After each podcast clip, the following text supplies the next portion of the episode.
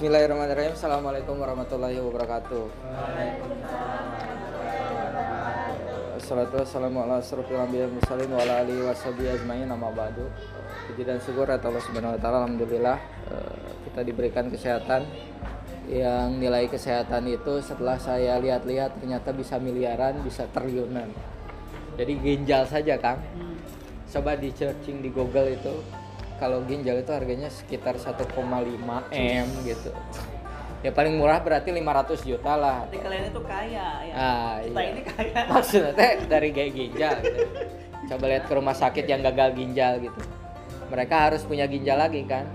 Nah, itu beli ginjal itu berapa? Terus mata. Mata itu kalau burem kan.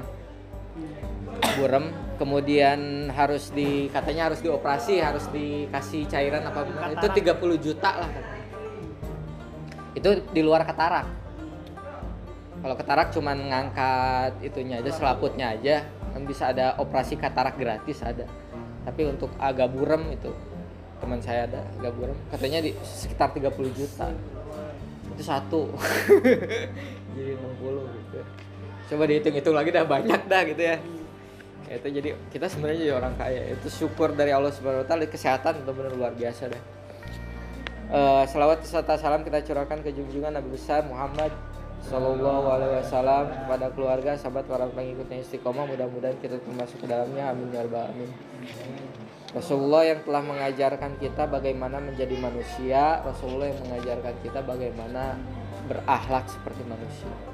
Karena buktinya Rasulullah sudah mengajarkan Islam, Al-Qurannya sudah ada, Nabi Muhammadnya ada, Ustadznya ada, ulamanya ada, negeri ini masih tetap kejebolan yang namanya 1,100 triliun 20 itu korupsi-korupsi itu. Bagaimana seseorang bisa menghabiskan uang triliunan gitu. Itu satu orang itu apalagi kalau seandainya Islam itu nggak ada. Islam ada aja seperti itu. Kebakaran hutan banjir kemarin ke mana-mana. Itu kan istilahnya bukan karena ah iya mah gara-gara hujan we terus loba. Bukan begitu. Sebenarnya kalau hujan mau terus-terusan kalau drainasenya benar kalau hutannya benar gak akan ada masalah gitu. karena hutannya gundul terus nges di tembok semuanya drainasenya nggak ada. Akhirnya banjir bandang. Jadi banjir tuh lain cai akhirnya apa lumpur gitu Duh. nah itu kan salah manusia sendiri makanya di Al-Quran disebutkan bahwa yaitu karena ulah manusia sendiri gitu kan. makanya Allah memberikan risalahnya berupa Islam, Al-Quran, contohnya Nabi Muhammad SAW. Nah kalau kita tidak mengikuti itu ya kecelakaan lah yang terjadi gitu. Itu dari alam. Bagaimana dari eh, apa namanya teh segi ekonomi, dari segi akhlak, bagaimana ada eh, anak yang menuntut orang tuanya, bagaimana ada orang tua yang memperkosa anaknya gitu biasa. Kalau mungkin Islam nggak muncul bisa lebih parah lagi dari itu. Jadi ketika Islam diterapkan di suatu negara itu, itu kejahatan bisa ditekan hampir tidak ada gitu. Tapi ketika Islam itu nggak ada di Amerika katakanlah pembunuhan, pemerkosaan itu bisa terjadi setiap menit. Orang pegang senjata bisa tinggal nembak. Ada katanya orang nonton bioskop habis nonton Batman yang ada jokernya terus dia terinspirasi dengan joker ditembakin itu apanya penontonnya gitu.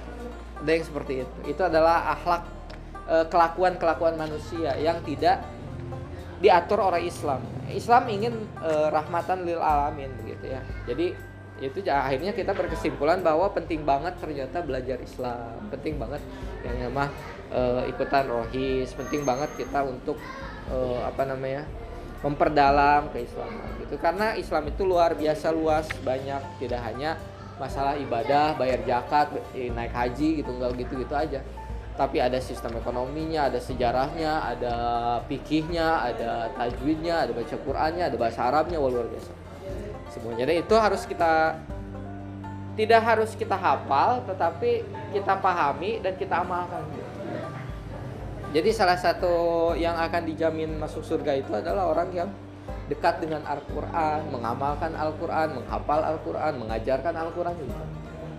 Ya mudah-mudahan walaupun kita nggak begitu hafal Al-Quran, nggak begitu dekat sama Al-Quran, tapi kita bisa mengamalkan yang ada di Al-Quran. Nah itu mudah-mudahan kita jadi hujah untuk masuk ke ya uh, surganya Allah Subhanahu Wa Taala. Amin ya robbal. Begitu. Uh, untuk pembahasan selanjutnya sampai mana ya? Akal ya? Jalan menuju iman. Jalan menuju iman. Jadi eh, salah satu nikmat yang luar biasa itu adalah keimanan katanya. Jadi dengan iman itu eh, yang, bagian tiga udah ya? Udah. Udah, kolbu. Udah nikmat iman dan Islam. Nikmat iman Islam itu karena itu jadi sebuah dasar untuk kita masuk ke surganya Allah dan dapat ridhonya Allah. Jadi se kalau orang yang sudah bersyahadat, orang yang sudah beriman itu masih ada peluang untuk dapat ampunan dari Allah Subhanahu wa taala, mendapatkan syafaat dari Rasulullah gitu. Tapi orang kafir yang sudah mengingkari yang nggak akan nggak akan bisa dah. Kalaupun mereka berbuat kebaikan, maka di dunia akan dibalas gitu. Tapi seorang muslim ketika dia berbuat kebaikan akan dibagi itu istilahnya. Di dunia dikasih, di akhirat juga nanti dikasih. Jadi akhirat itu akan jadi orang-orang akan dimiliki oleh orang-orang yang beriman, bukan orang-orang yang kafir. Mungkin sekarang orang-orang kafir melihat bahwa wah eh, rumahnya tinggi, usahanya banyak, mobilnya banyak gitu kan tetapi sebenarnya hanya di dunia saja mereka, tapi nanti di akhirat mereka tidak akan mendapatkan apa-apa. Jalan menuju iman. Salah satu kisah itu adalah tentang e, cerita Nabi Ibrahim. Ketika Nabi Ibrahim itu e, ketika Namrud e, sedang mengadakan perayaan apa namanya teh perayaan keagamaan gitu. Jadi perayaan itu semua warga berkumpul di suatu tempat. Kemudian mereka semua merayakan perayaan itu. Ada tari-tarian, ada musik sebagai macamnya gitu. Sementara di kuil mereka, di tempat ibadah mereka sepi. Karena semua orang sudah berkumpul untuk menghadiri acara tersebut. Nah, ketika itu Nabi Ibrahim datang ke dalam kuil tersebut dan menghancurkan semua patung yang ada di sana. Pernah dengar kan cerita itu? Setelah di patung semua dihancurkan, lalu disisakan satu yang paling gede.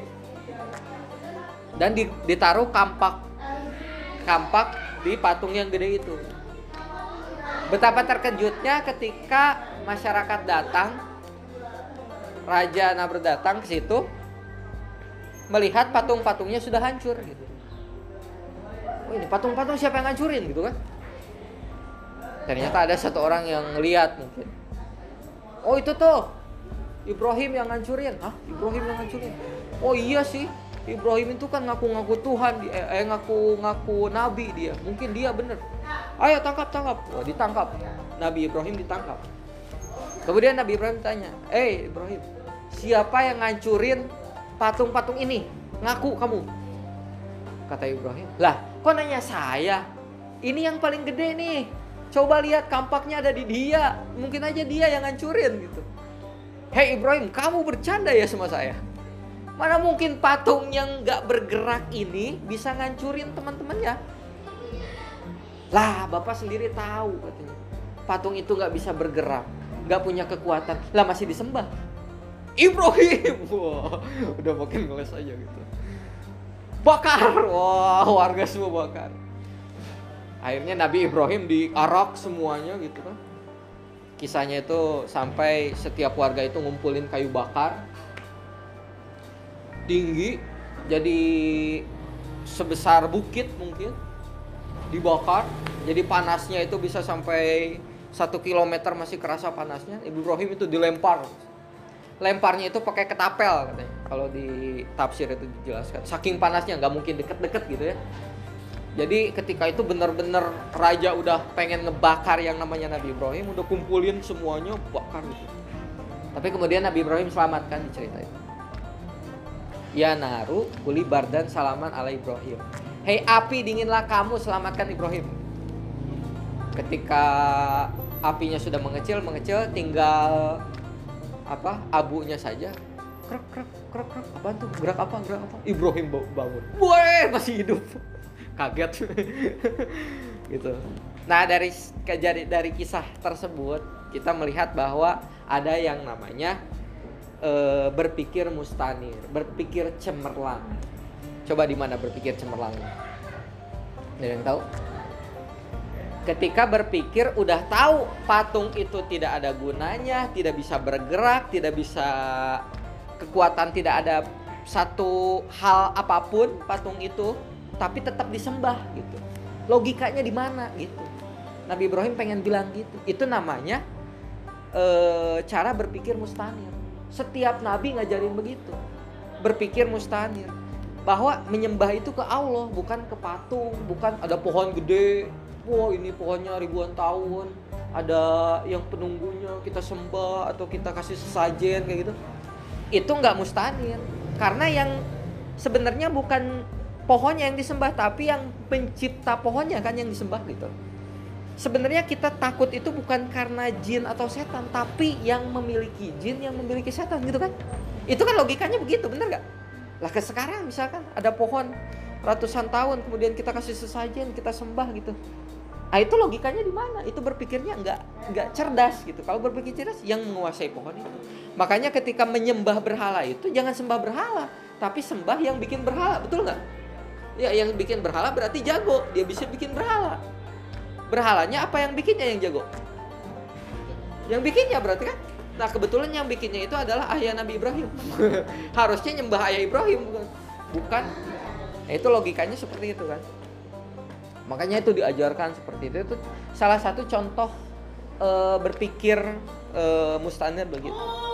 Ada yang tidak berpikir mustanir tidak berpikir cerdas tidak cemerlang itu begitu akhirnya oh bahwa oh, aduh kurang sian mawat ya kumaha lamun tsunami kumaha lamun banjir kumaha lamun hujan gede. Nah itu ketakutan ketakutan itu. Ya kan sekarang misalkan takut banjir berarti siapa yang memiliki banjir? Allah kan gitu. Ada orang yang takut miskin sampai dia menghalalkan riba mencuri kunaon mencuri saya bisa kelaparan kunaon mencuri. Saya jangan biaya sekolah kunaon mencuri saya takut miskin akhirnya korupsi dan sebagainya macamnya. Hayang kaya gitu ya. Harusnya kan bukan bukan takut miskin tetapi apa? Takut yang memiskinkan yang punya kehendak untuk memiskinkan siapa? Allah. Bukan mencari rejeki tetapi yang mencari yang punya rejeki kan itu. Pikirannya harusnya begitu. Jadi kita menggantungkan diri kepada Allah. Ada ada apa namanya teh ada ada kita bekerja iya tetapi pikiran kita tetap bahwa ini adalah kehendak Allah. Begini aja deh contohnya. Kalau kita kalau kita bergantung kepada Allah kita akan seperti uh, eceng gondok. Eceng gondok kan di dedet-dedet gitu telep-telepnya. Dedet kan di muncul deh dia muncul deh gitu dia akan terus di, di atas gitu. Ngambang. Gitu. Walaupun dia ke mana-mana gitu ya. Tetapi intinya apa? Tapi kalau dia uh, punya punya apa namanya? Kepada Allah Subhanahu wa taala, dia punya berpikir cerdas kepada Allah Subhanahu wa taala, dia nggak akan dia akan tetap berjalan walaupun banyak halangan. Contohnya itu misalkan dibully. Ah, dibully misalkan. Waduh. Kamu tuh nilainya jelek terus terus belum punya pacar. Nah gitu gitulah padahal pacaran nggak boleh gitu. Tapi dibully. Eh botak nih botak. Eh misalkan gitu. Itu dibully misalkan. Pernah lah orangnya di SMA pernah dibully gitu. Saya dibully naon coba? Mr. Bean. Gitu. di SD atau SMP bener. Mr. Bean Mr. Bean ke ya kan sebenarnya uh, apa itu kalau kita merenung ke diri ya Allah kurang maksudnya teh ya Allah kunawan atau orang tuh jadi mirip Mr. Bean gitu. Atau ya Allah kunawan orang tuh bodoh-bodoh gitu. Atau ya Allah kunawan itu jadi sedih kan? Akhirnya kita sedih kemudian oh, merasa bahwa Allah itu nggak adil dan sebagainya macamnya.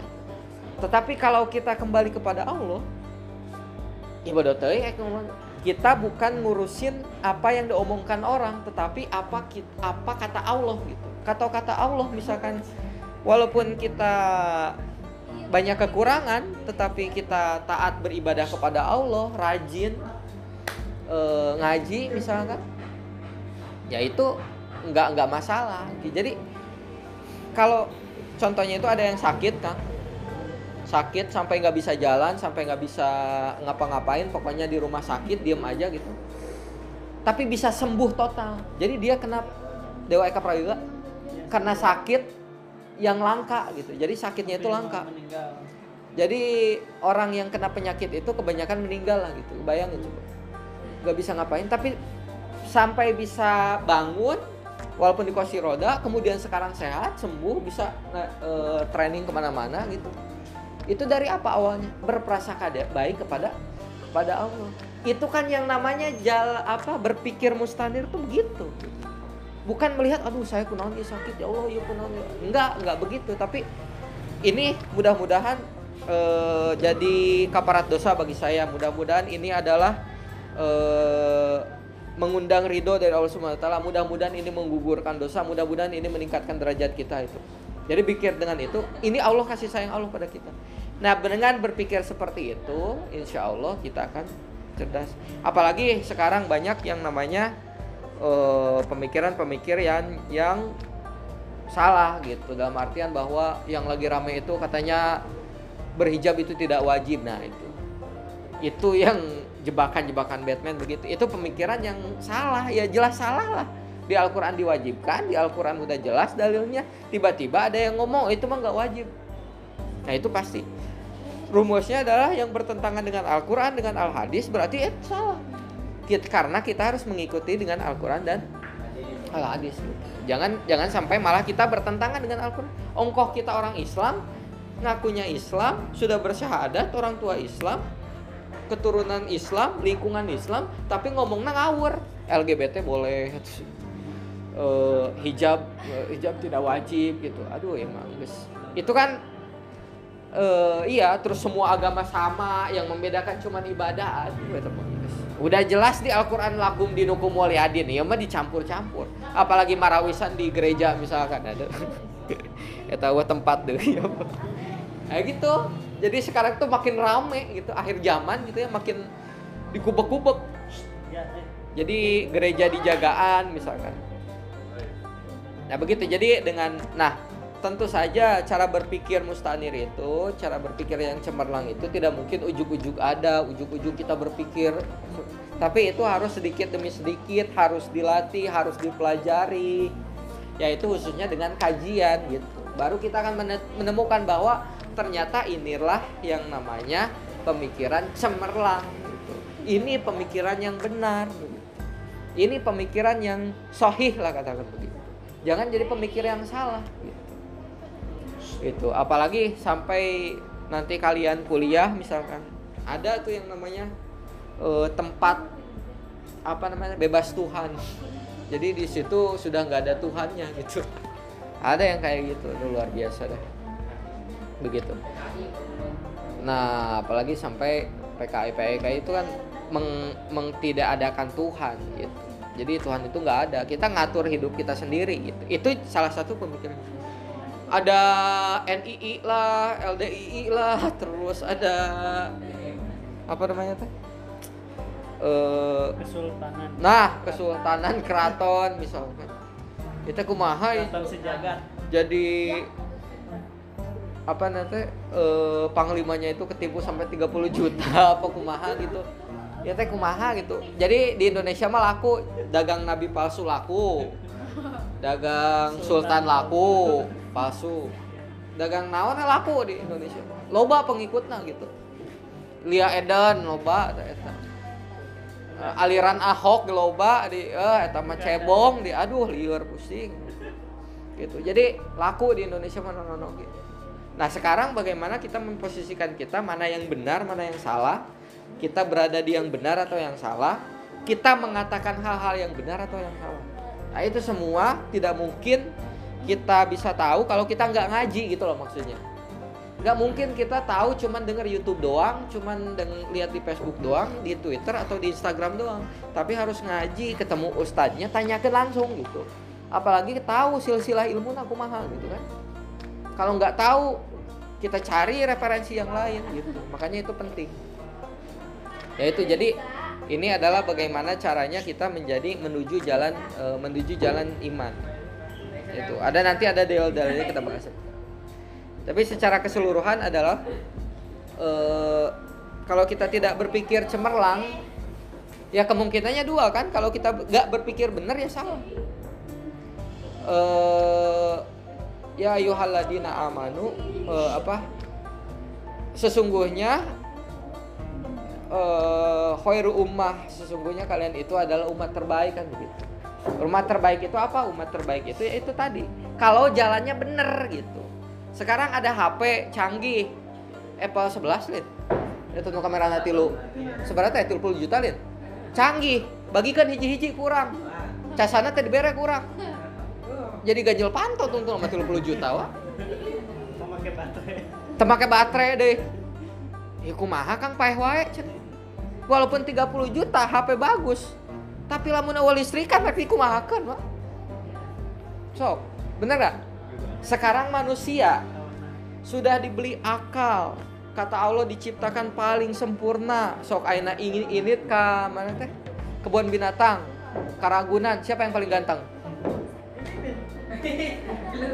Eh kan meren sok aina akur kan jeng buaya, buaya kena urang, buaya darat misalkan. Ente kan. Ya tetap kan halus kena urang misalkan. Akur kan jeng buaya ya tetap bulu nama lo kena monyet kan? Orang lebih ganteng gitu kan? Sok diakurkan jeng naon jeng koala jeng naon dia jeng ular misalkan ya tetap yang paling bagus itu manusia gitu kan? Sok aina lihat alien. Alien kan dibikin sejelek mungkin gitu. Nggak mungkin alien ganteng woy. atau kan jadi K-pop iya kan? Bahwa Allah menciptakan fisik manusia itu terbaik gitu dikasih akal cuman kata Allah, kalau kalian tidak punya caranya, kalian akan hina. Dalam artian kalian lebih hina dari binatang. Atau dah sa anjing na anjing gitu. Kata-kata kasar pun tadi. Sa anjing na anjing tetap weh ente jeung bikang jeung bikang ente gitu. Lalakina jeung lalakina ente gitu. Heeh, anjing na anjing gitu kan. Mana mah anjing dasar gitu kan. Tapi kan te te ente laki jeung laki istilahnya. Tapi lamun manusia itu bisa laki jeung laki. Tahu jeung awe bisa. Bisa lebih hina gitu. Harimau paling sadis dia nggak akan makan anaknya gitu. Tapi manusia ada yang buang anaknya ke tong sampah, eta mah bener diilikan keresek di video kan gitu dibuka teh keresek diangkat di tempat sampah diangkat dituna dibuka teh bener orok pak. Astagfirullah. Nges aborsi encan lahir nges digugurkan etang lahir dibuang ayah nunggu dibunuh gitu kan. Ayah nunggu nges lahir nges gede oge disiksa gitu kan. Itu manusia. Makanya apa? Ketika manusia itu tidak di Al-Quran tidak dikasih Al-Quran tidak dikasih Islam hancur gitu loh maksudnya. Ya itu tadi jatuhnya jadi PKI lah kapitalis lah segala dihalalkan lah hutan dibunulan lah gitu kan. Tapi kalau dikasih Islam dikasih Al-Quran bener. Bisa lebih mulia dari dari malaikat. Kata Rasulullah kalau kamu kepada Abu Bakar apa ke Umar gitu kan kalau kamu pergi ke daerah itu temukan temukanlah satu orang pemuda yang terkenal di akhirat. Jadi di akhirat viral dia. Siapa? Minta doanya ke dia. Setelah dicari cairnya akhirnya ketemu. Nah, pemuda ini apa keutamaannya?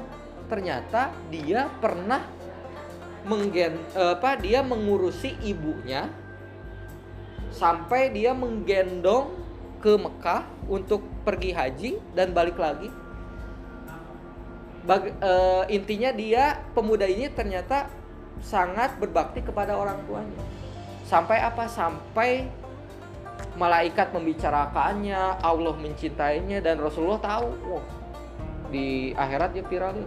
Cari pemuda itu gitu, ke sahabat itu. Eh, apa? Itu adalah ketika ya ketika dia mengenal Islam, dia memuliakan orang tuanya gitu. Eh, kita tahu kan Ali bin Abi Thalib eh ya Ali bin Abi Thalib. Ali bin Ali bin Abi Thalib uh, ketika dia sedang perang apa parit itu? Perang parit? ah perang tak itu. Kan ada datang tuh yang bisa loncat melewati parit itu. Kemudian bertarung gitu satu lawan satu. Cek cek cek gitu nah Ali bin Abi Thalib itu yang bertarung. Nah ketika mau dibunuh itu tak, dia ngeludahin. Kecrot gitu. Bayang tuh. Ente ente misalkan satu lawan satu ya. Pok big pok gitu kan. Mana nggak eleh nggak arek dibacok dah. Diludah kan hayang naon coba?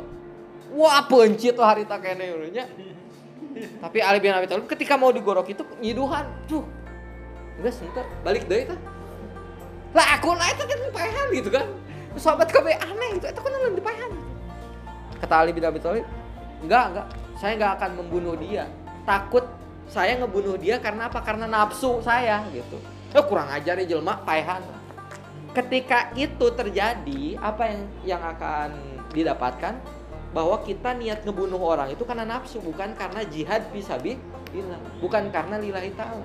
Sementara yang masuk dijamin masuk surga itu tuh jihad fisabilillah niat kepada kepada Allah. Nah kira sekarang ketika dibutuh wah iya nafsu roh payah bisa jadi nanti jatuh hukumnya itu adalah membunuh orang gitu. Makanya ketika ada laporan ke Rasulullah ya Rasul bahwa si Fulan ini telah membunuh di medan perang. Terus tapi sebelum dibunuh dia mengucapkan syahadat. Jadi misalnya dibunuh, oh ampun ampun asyhadu alla ilaha illallah Muhammad Rasulullah gitu. Tapi tetap dibunuh gitu. Rasulullah marah. Emang kamu lebih jago dari malaikat? Emang kamu tahu hati orang itu seperti apa? Kalau sudah bersyahadat jangan dibunuh. Walaupun misalkan lagi, lagi kepepet oh itu mah lagi mau saya bunuh aja dia bersyahadat. Ya jangan. Nah itu adalah ketika orang sudah mengenal Islam sudah tahu torikul iman cara keimanan seperti apa berubah gitu. Apa namanya? Cara pikirnya cara pandangnya tingkah lakunya perbuatannya. Umar aja. Umar itu kan paling ditakuti jejerah Mekah gitu ya paling kejam lah dan sebagai macamnya adiknya aja takut gitu. Tetapi ketika sudah mengetahui jalan iman ketika sudah mengetahui berpikir secara mustanir mereka menja uh, Umar itu menjadi baik. Walaupun misalkan masih tetap kerasnya tetap gitu kan. Tetapi Umar menjadi uh, apa mengetahui mana yang saya harus berbuat keras bagaimana saya berbuat halus gitu. Itu. Jadi dengan dengan berpikir banyak manfaatnya ketika kita sudah mengenal Islam ber, menemukan jalan keimanan berpikir mustanir itu akan mengubah hidup kita mengubah sikap kita mengubah segalanya. Mungkin mengubah komunitas kita e, pergaulan kita. Jadi itu terkait tentang e, jalan menuju jalan menuju iman. Salah satunya itu adalah berpikir berpikir mustanir. Jadi nanti ke depannya kita akan e, bahas tentang ada dalilnya gitu kan. Prosesnya lah sedikit. Proses menuju jalan iman itu seperti apa? Nanti ada prosesnya. Cuman sekali lagi itu dia bahwa dengan berpikir mustanir manusia akan dimanusiakan akan kembali kepada fitrahnya dan sesuai dengan apa yang Allah firmankan bahwa uh, bahwa manusia orang Islam itu adalah khairu ummah, umat terbaik gitu. Umat yang memang uh, diutamakan dari umat-umat yang lain. Kalau kita beriman dan kepada Allah dan berpikir mustahil tadi. Baik, ada pertanyaan? Sudah setengah tiga. Kalau tidak uh, diskusi. Iya. Iya. Ya, ya, Ada jawaban? Kalau kan ditanya nanti. Kalau tidak sudah ya terlalu lama-lama. Mudah-mudahan walaupun hanya sebentar tapi kita mengingat kepada Allah, kemudian kita ingin lebih dekat lagi kepada Allah, kita ingin memperbaiki diri kita kepada Allah. Semoga Allah mudahkan, semoga Allah istiqomahkan, semoga dosa-dosa kita diampuni, semoga orang tua kita disejahterakan, diampuni dosanya dan ditempatkan di Allah eh, di derajat yang paling tinggi walaupun kita tidak bisa membalas eh, kebaikan orang tua kita tapi mudah-mudahan kita duduk di sini niatkan mudah-mudahan pahalanya bisa orang tua juga kebagian gitu. Karena kalau kita kalau nggak ada orang tua nggak mungkin kita duduk di sini kan gitu. Karena nggak ada kita juga berarti gitu. baik wabillahi taufiq eh, kita tutup dengan istighfar hamdalah dan kafaratul masjid